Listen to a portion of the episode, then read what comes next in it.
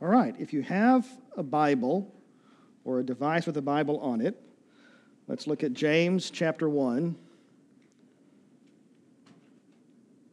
We're, we're slowly getting there, working our way through James. Our text for this morning comes at the very end of chapter 1, verses 26 and 27. James is writing and he says, If anyone thinks he is religious and does not bridle his tongue but deceives his heart, this person's religion is worthless. Religion that is pure and undefiled before God, the Father, is this to visit orphans and widows in their affliction, and to keep oneself unstained from the world. We have been working through James. And over the last few weeks, uh, the last three weeks, four weeks, we have looked at James's teaching as it regards the importance of the Word of God in the life of the Christian. The Word saves, the Word sanctifies, the Word sustains. And we come to the finish of chapter 1 and these last couple of verses, and it makes me wonder how many of you have known someone that you looked up to, that you thought maybe was a spiritual giant, only to find out later that their life was defined and riddled by great sin, great moral failure. Someone you looked up to.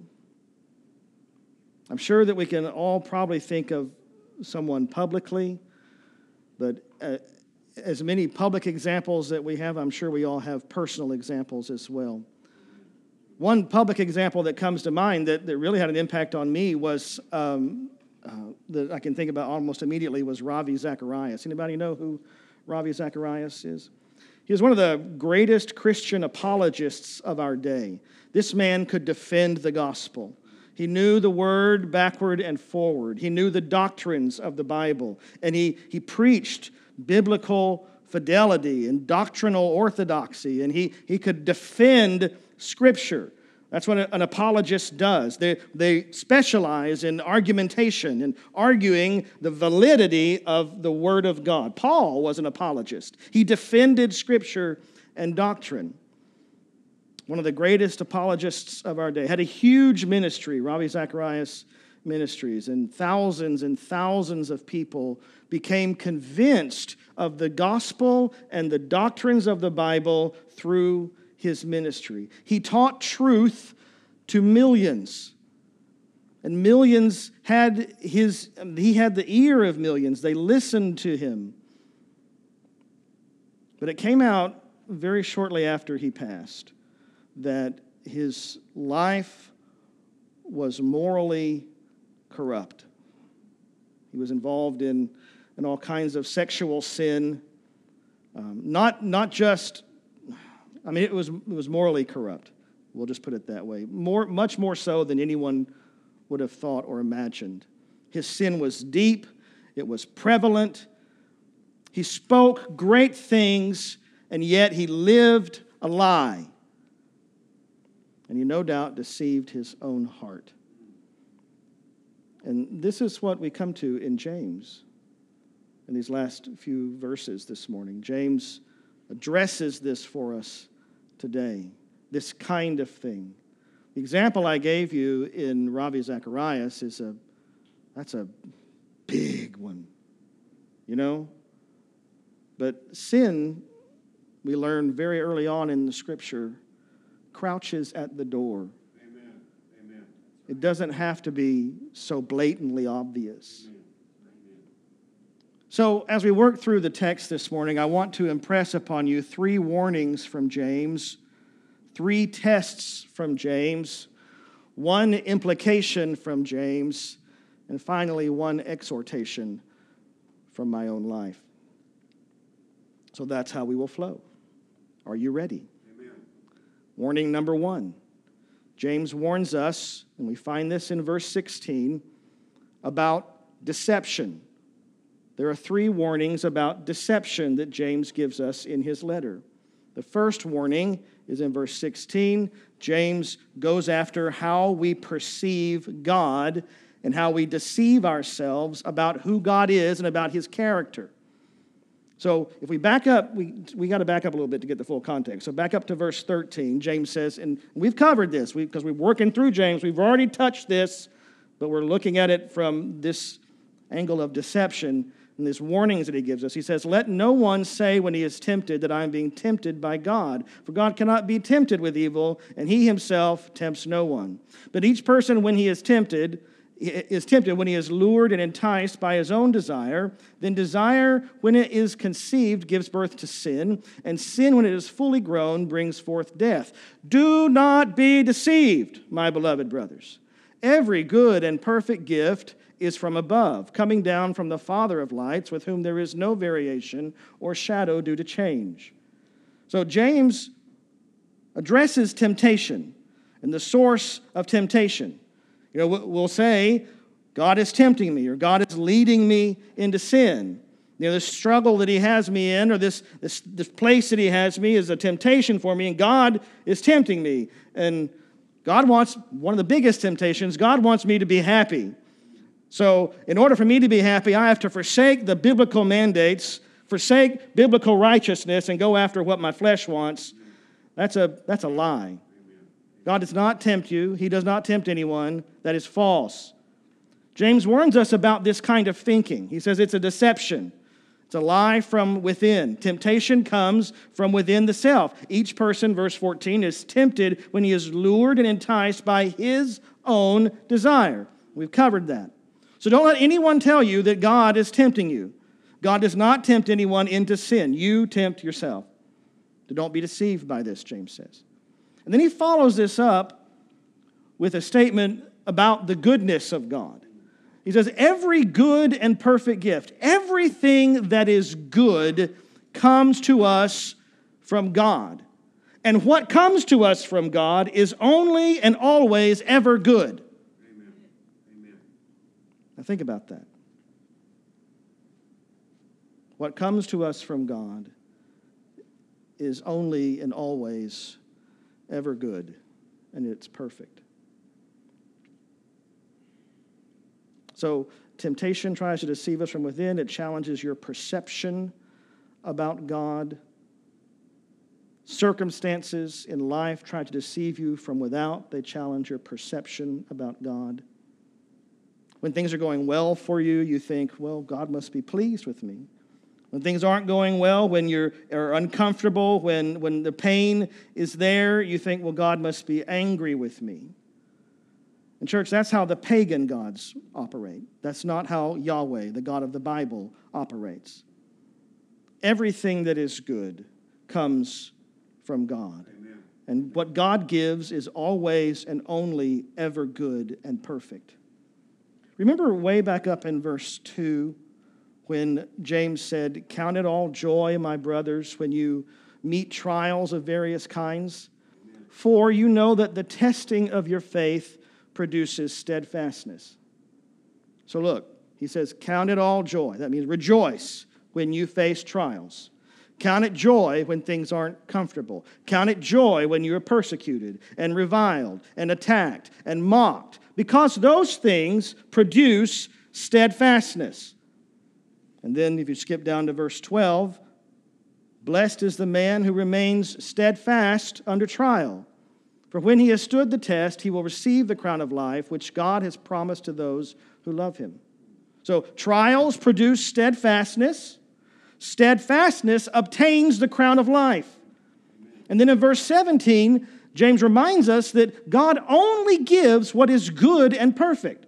So trials are good and perfect because they produce steadfastness. And steadfastness helps me obtain the crown of life.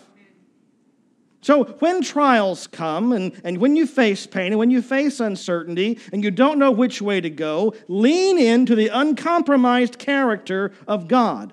The reward is good, the crown of life. It's certainly good and perfect. And so is the trial because it produces the thing that you need to obtain the reward. Trials produce steadfastness. Steadfastness produces the ability to obtain the crown. And God only gives what is good is perfect, good and perfect. I don't know who needs to hear that this morning, who needs to be reminded of this immutable character of God, that He is always good and always perfect. You know, you, you struggle with life, you struggle with circumstances, you struggle with relationships, whatever it is that you're going through, whatever it is that you're facing, I can tell you, and James will tell you, trust in the goodness of God. Amen. Trust in His goodness. Just like the, the three Hebrew children, Shadrach, Meshach, and Abednego, when they went into the fiery furnace. The Lord is faithful to bring you to the fire. He's faithful in bringing you to the fire. Amen. Amen. Amen. Trials that produce steadfastness. He is faithful in being with you in the fire. Amen. Blessed is the one who remains steadfast under trial. And he is faithful to see you through the fire, yes. Yes. for when you have stood the test, he will receive the crown of life. Amen. Do not be deceived about who God is to you. He is only ever good and perfect. You may not fully understand the situation that you're facing. You may not fully understand the pain. You may not fully understand your suffering that you're going through, but remain steadfast. Lean into the perfect goodness of God, and you will be greatly and eternally rewarded. Thank you, Lord, that you are giving me more of what I need to obtain that crown. Warning number two James warns us about the deception of self, being deceived about ourselves. The second warning comes in verse 22. He targets the, the, how we judge ourselves, how we look at ourselves and walk away thinking about ourselves. And we covered this at great length last week. He says, But be doers of the word and not hearers only, deceiving yourselves. For if you, or for if anyone is a hearer of the word and not a doer, he is like a man who looks intently at his natural face in a mirror. For he looks at himself and goes away at once and forgets what he was like. So, failing to obey Scripture, hearing the word but not doing the word, leads to self deception. And again, we covered that pretty well at length last week. I don't want to spend too much time on it here. Um, last week, the word that sustains. First, James warns us don't be deceived. And then he comes here and he says, don't deceive yourself. So, very briefly, just like we talked about, self deception comes when we judge ourselves, when we judge the flesh by the flesh, according to the flesh, to obtain a fleshly or carnal result. We, we walk away feeling good about ourselves, feeling like we are righteous, when in fact we are full of wickedness. Jesus said in Matthew chapter 23, verse 25, He said, Woe to you, scribes and Pharisees, hypocrites! For you clean the outside of the cup and the plate, but inside they are full of greed and self indulgence. You blind Pharisees, first clean the inside of the cup and the plate, that the outside may also be clean. So you look at your natural face in the mirror, James says, and you mean to judge yourself by the standards of culture and not the standards of Scripture. And you come away saying, Look how good I am. I'm so much more righteous than that guy over there. I mean, he's really got it bad. I don't do the things that he does. I'm good. Like we talked last week, that, that makeup mirror, that, that, that'll get you. We're not looking at that kind of thing. We're, we're just, ooh, I look cute today. Amen. John, 1 John chapter 1, verse 8, he says, If we say that we have no sin, we deceive ourselves, and the truth is not in us. I said last week that when you judge wickedness, by wicked standards, you can only produce more wickedness. James warns us that we cannot merely look at the Bible or merely hear the Word, but we must do the Word. We must surrender to the Word of God in humble and grateful obedience. Amen. Don't deceive yourselves. And then, warning number three he warns us about being deceived about our righteousness. So, first, he warns about our perception of God. He says, Don't be deceived. verse 16 18. Then he warns us about our perception of ourselves. He says, Don't deceive yourselves, verse 22 through 24. James's third warning, verse 26 and 27, we just read this morning. This is about self righteousness that boasts many things, and yet it does not produce any real fruit of righteousness. He gets to the very heart of the matter, and that is the heart. Amen. You are deceived in your heart, he says. So he's touching on issues of ultimate importance. You're deceived not in your mind, you're deceived not about the character of God, you are deceived in your heart. He's touching on issues of salvation, Amen. ultimate eternal destiny, touching on issues of true faith. What does it mean to have true faith that is alive? Let's read it, verse 26. If anyone thinks he is righteous and does not bridle his tongue but deceives his heart, this person's religion is worthless. Religion that is pure and undefiled before God the Father is this to visit orphans and widows in their affliction and to keep oneself unstained from the world. Interestingly, James frames the warning about worthless religion. He, he, he links it directly to how we treat others. Do you see that? Amen. Specifically, orphans and widows in, in this case. Not, not how well we keep the rules, not how knowledgeable we are about the scriptures, not how quickly we can find the book of Zephaniah in the Old Testament, but about how the joy of our salvation in Christ overflows in love, real, tangible love for others. Amen. Let me see if I can draw a line for you from the words of James here back to the words of Jesus. Jesus said, when they quizzed him about the law, do you remember? He said that the first and great commandment is that you love God with everything you've got. I'm paraphrasing. Well, we see this in James's first two warnings about deception. God is always and only good. Trust him and do what he says. Love him with all your heart and all your strength, and all your word and all your deed. And then the second commandment, Jesus said, is like the first that you love your neighbor as yourself. Religion that is pure and undefiled before God the Father is this to visit orphans and widows in their affliction, and to keep oneself unstained from the world.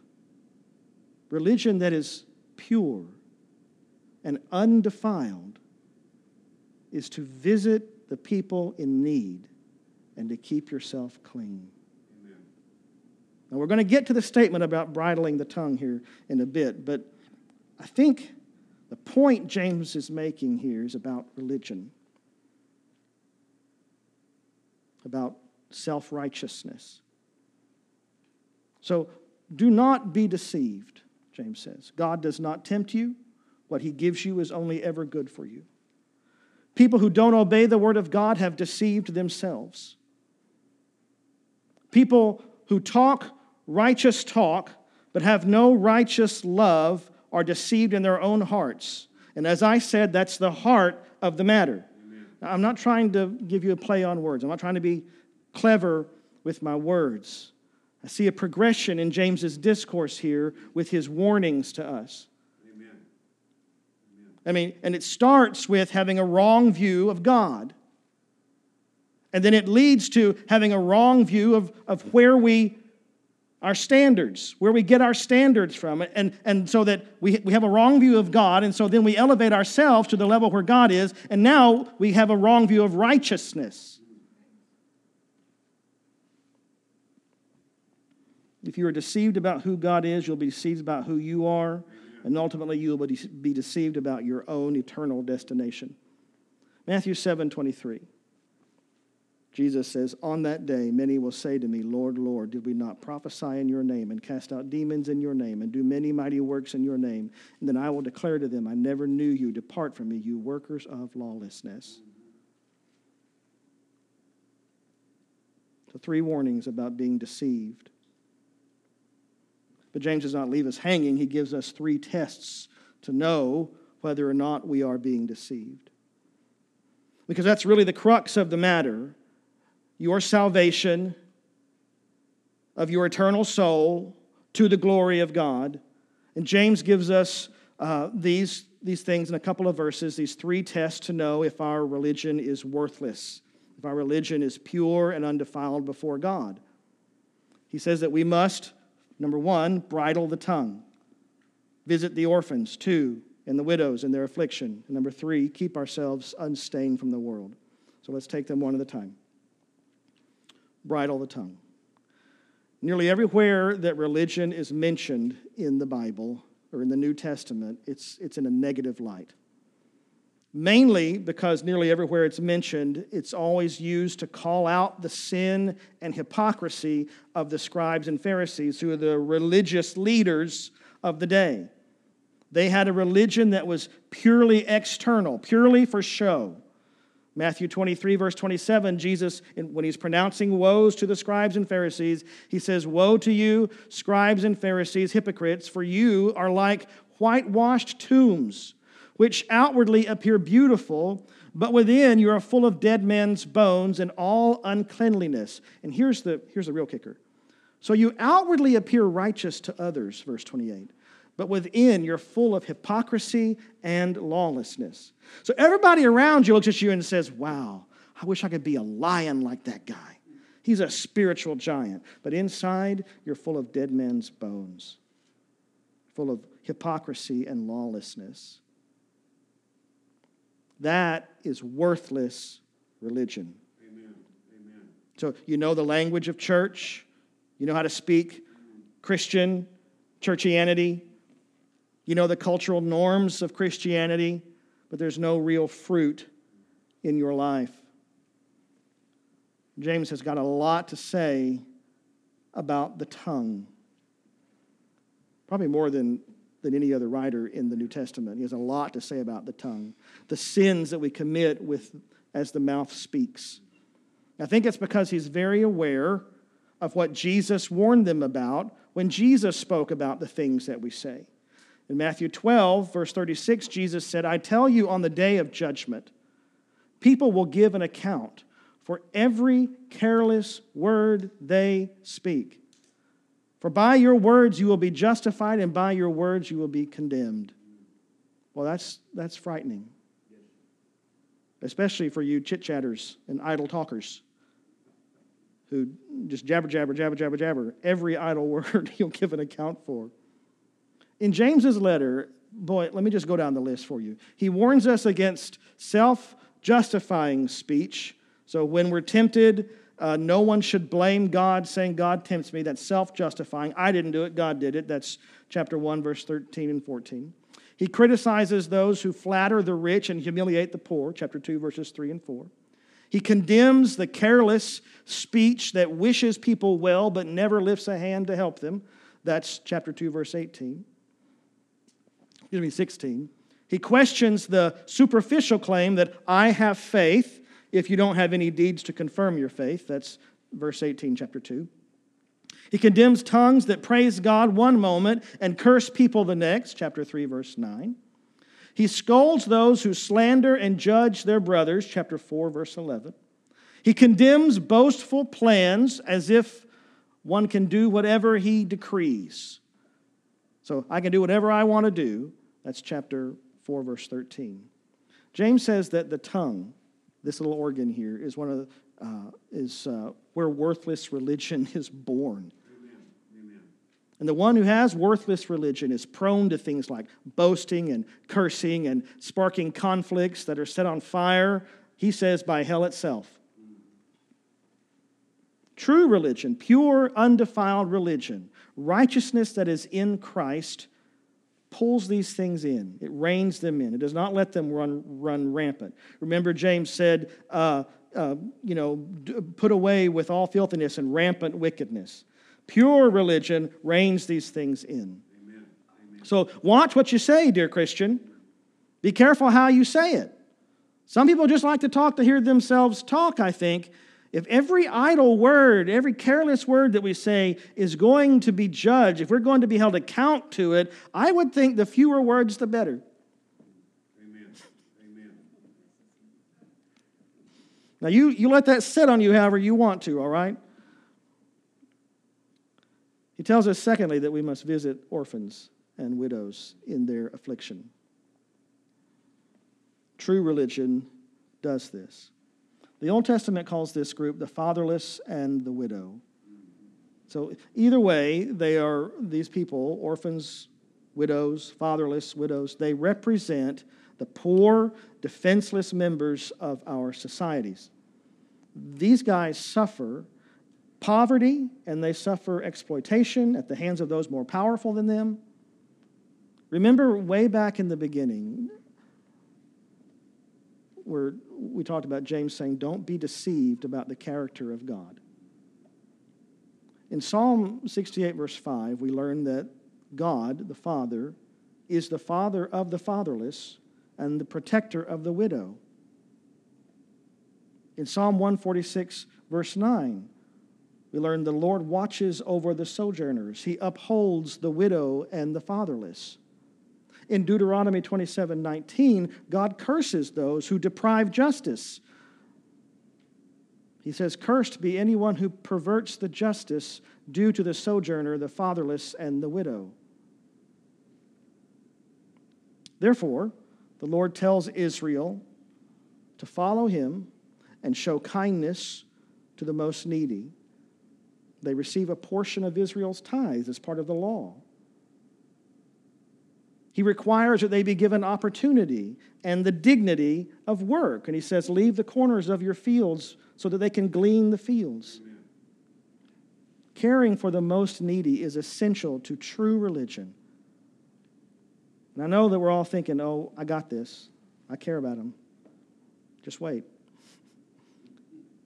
Kindness to the needy, the, in this case, James is speaking about widows and orphans, because in, in, when James is writing, they are the most powerless, penniless groups of people.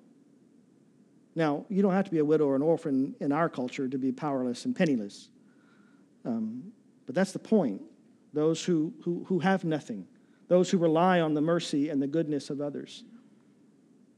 He said, kindness to those people is pure kindness. It is mercy for the sake of mercy because you, you help them without any hope of getting anything tangible in return. The fact is that the very poor are probably going to be very poor for a while. The gospel teaches us that all of us were once poor. Jesus said, Blessed are the poor in spirit. Blessed are those who know their spiritual poverty. Blessed are those who know that apart from God's grace, we are worse off than any of the widows or orphans. And then he gives us another test. He says to remain unstained. Jesus tells us that we must keep ourselves, James tells us we must keep ourselves unstained from the world. Now, it's interesting language, I think, when he says that. You must keep yourself. You keep. And there's a discussion to be had there about, about that instruction. You keep yourself unstained. James charges each one of you believers, each one of us who call ourselves Christians, to maintain our own cleanliness, to remain unstained or unspotted, if you have a KJV version, from the world. So James says, Keep yourself unstained from the world. I don't think this means that we must be separate from the world, that we must hide ourselves away from the world. Because how are we supposed to hide ourselves away from the world if we are also supposed to visit the widows and the orphans and the needy? We can't do that if we stay out of the world. You know, Paul kind of addressed this when he, when he gave instructions to the church in 1 Corinthians chapter 5. He was giving them instructions about how they should deal with people who call themselves Christians but still practice all kinds of sin and sexual immorality. Uh, in chapter 5, verse 9, he says, I wrote to you in a letter not to associate with sexually immoral people. And then he clarifies in verse 10 not at all meaning the sexually immoral of this world, or the greedy and swindlers or idolaters, since then you would need to come out of the world.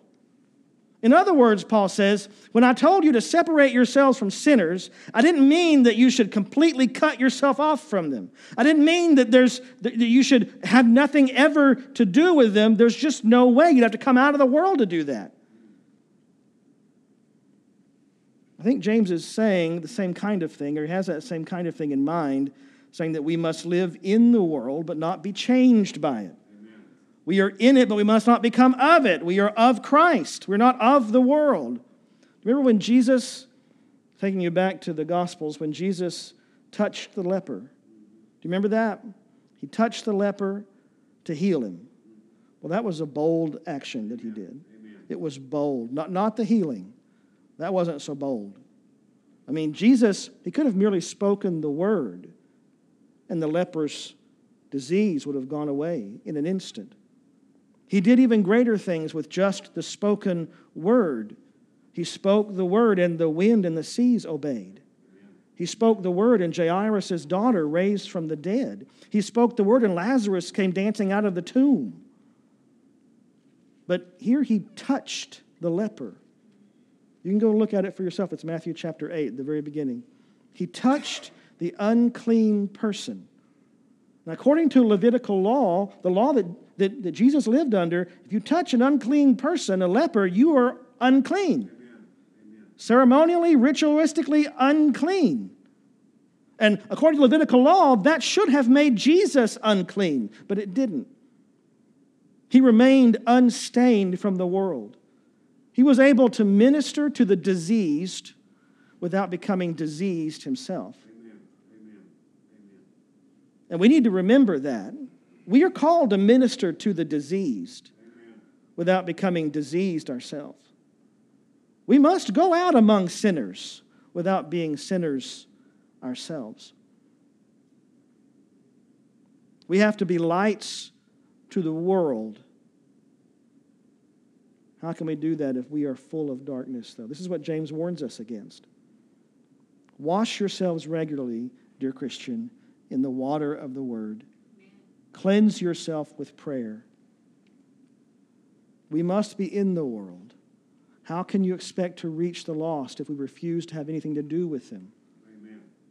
But we must not become stained by it. So, one implication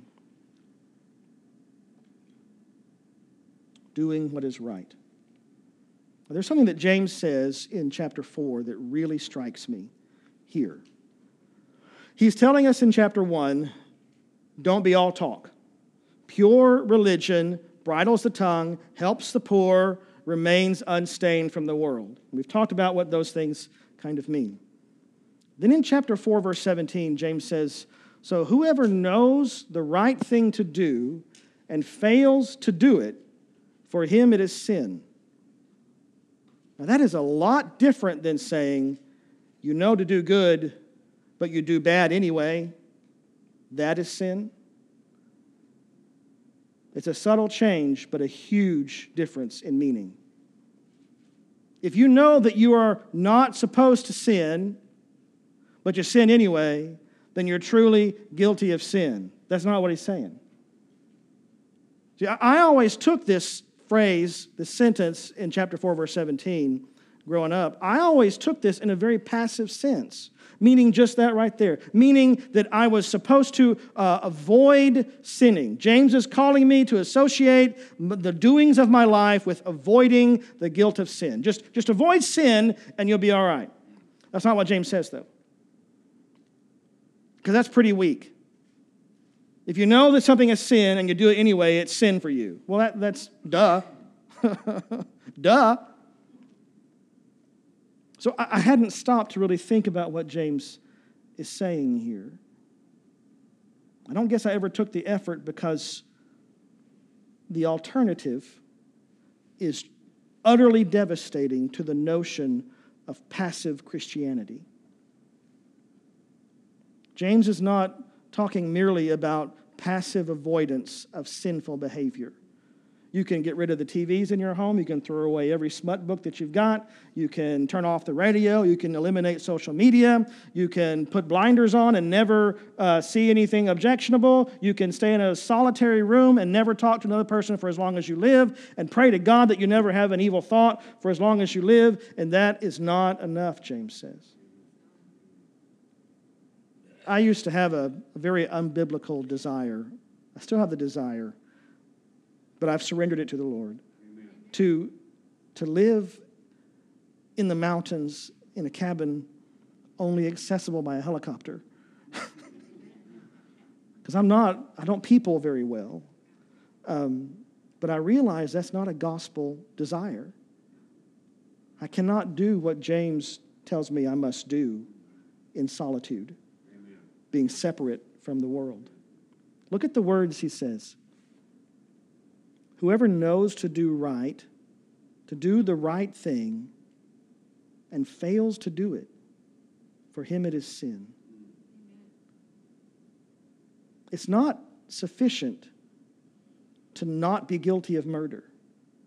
Well, I didn't kill anybody, so I guess I'm going to heaven. It, it, it's not sufficient to not lie or to never steal. True religion, faith that is pure and undefiled before God, is not passive, it is active and alive. It drives us and requires us not to just turn away from evil, but to do what we know is right. Amen. Whoever knows the right thing to do and fails to do it, for him it is sin. This is devastating for anyone that wants to say, My faith is real because I, I go to church, or I, I read the Bible, or I post scriptures on social media. Those things are not the test of real faith, real, true religion. And I feel like James very pointedly raises the bar for us here. It is worthless for someone to say, I support helping others. I'm totally behind that when you don't actually help others. It's worthless, it's just talk. In chapter 2, James says, What good is it if you say, Go in peace and be well and be warm and be fed, if you don't give them what is needed for the body? What good is it? So, away with paying lip service to your religion. Your religion calls you to action, to do something. If you know to do good and fail to do it, it's a sin for you. That's the implication. And I think that's heavy. Amen. Amen. So here's the exhortation, and I'll, I'll close with this. This kind of thing may seem like a very heavy burden and a heavy weight. Um, like I'm, I'm laying something that's too heavy to carry on you. Like you've got to be out there, you have to be actively helping someone all the time, seeking out the, the poor and the downtrodden. And if you're not doing that, then you're, because you know to do that, if you're not doing that, you're sinning. I'm not trying to lay a heavy burden on you. An admonition like that, that you must actively seek to help others, that, that can seem overwhelming. If you're like me, you and you have a, you know, my, my social circle Again, I, I, don't, I don't do a whole lot of outgoingness. I'm not, I'm not a real people guy. I have my little circle, and I'm, I'm comfortable in that circle. And, and the things I do in my everyday life don't often take me outside of that circle. I don't often run into people who are very needy or helpless. Not often. So when I look at a scripture like this and says, "I'm, you know, I've, I've, that's pure religion that, that we go and we do these things," I think I don't, I don't have much opportunity for that.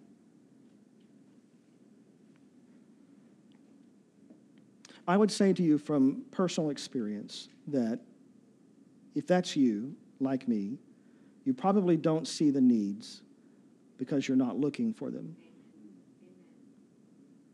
So here's how I addressed it in my own life and this is the exhortation for you. I asked the Lord to open my eyes to see those who are in the most need, to see them. Remember when Jesus talked about the field that's white for harvest? He said, Look up and see. That the, you, you won't see it if you don't look up. Amen. If you don't look, you won't see the harvest if you're not looking for the harvest. So I asked the Lord, Lord, open my eyes to see those who are in the most need. I made that a matter of regular prayer. And when you pray about something regularly, it starts to really matter to you. It really does. That's why prayer helps you overcome anger. helps you overcome bitterness towards someone who's harmed you. Start praying good. That's why the Bible says, Jesus said, Bless those who curse you. That's not for them, that's for your sake, so you don't fall into sin. That's to help me not be bitter against them because I start blessing them in prayer. Guess what? It's hard to hate someone I'm praying blessings on. Amen. Amen. The Lord, show me those who are in most need. Open my eyes, make that a matter of regular prayer. Like I said, the circles I run in, I don't, I don't normally see those kinds of people, not the people that fit the description like, like James is giving it in the text. So here's what I also prayed Lord, put those people in my path. Change my path so that I am confronted with those people. Thing is, I want to be tried in that way. Because it's so very easy for us to give lip service to, to helping the, the less fortunate. Amen. Oh, yeah, I'd, I'd, I'd help. Yeah, I'm going to help. I'm good. I'll do it. But then when we're actually confronted with it, I felt it in my own life. You know, I, I grew up in a Christian home. This is what we're supposed to do. I know this. But some guy comes up to you at the gas station and says, Hey, man, can I get 20 bucks to help some guy? You know, you help a poor veteran get to wherever. And it's always a story like that. You, you, you feel your wallet getting tighter and like, no, I don't, I don't, I just can't. I can't. I don't have, I mean, you know what I'm saying? Oh, y'all are all more spiritual than I am. Okay, well, that's what happens to me. And so I, I want to be tested in this way to know that my faith is real. Lord, because it'll build faith. When I pass the test, it's gold. It's gold for me. I want to know that my faith is genuine. I want to be able to trust the Lord enough with what He's given me that when I do what He tells me to do, He will provide for me Amen. according to His riches in glory. Amen. I don't have to worry about it. I've been obedient to Him. I've done what I know to do is good, and it has not been sin to me. Amen. And the Lord has promised to supply all of my need according to His riches and glory. Let's pray. Father God, we thank you for this day. We thank you for this time together. And we thank you most of all for your word, Lord. I pray that, that we leave here with a, a sense, God, that you have called us not to be passive, but to be very active in, our, in the exercise of our faith.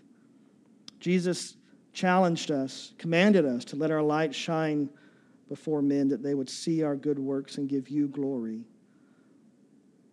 Lord, put us in the path of people who need you. And let us be that light, that city on a hill that shines for you in the darkness. In Jesus' name we pray. Amen and amen.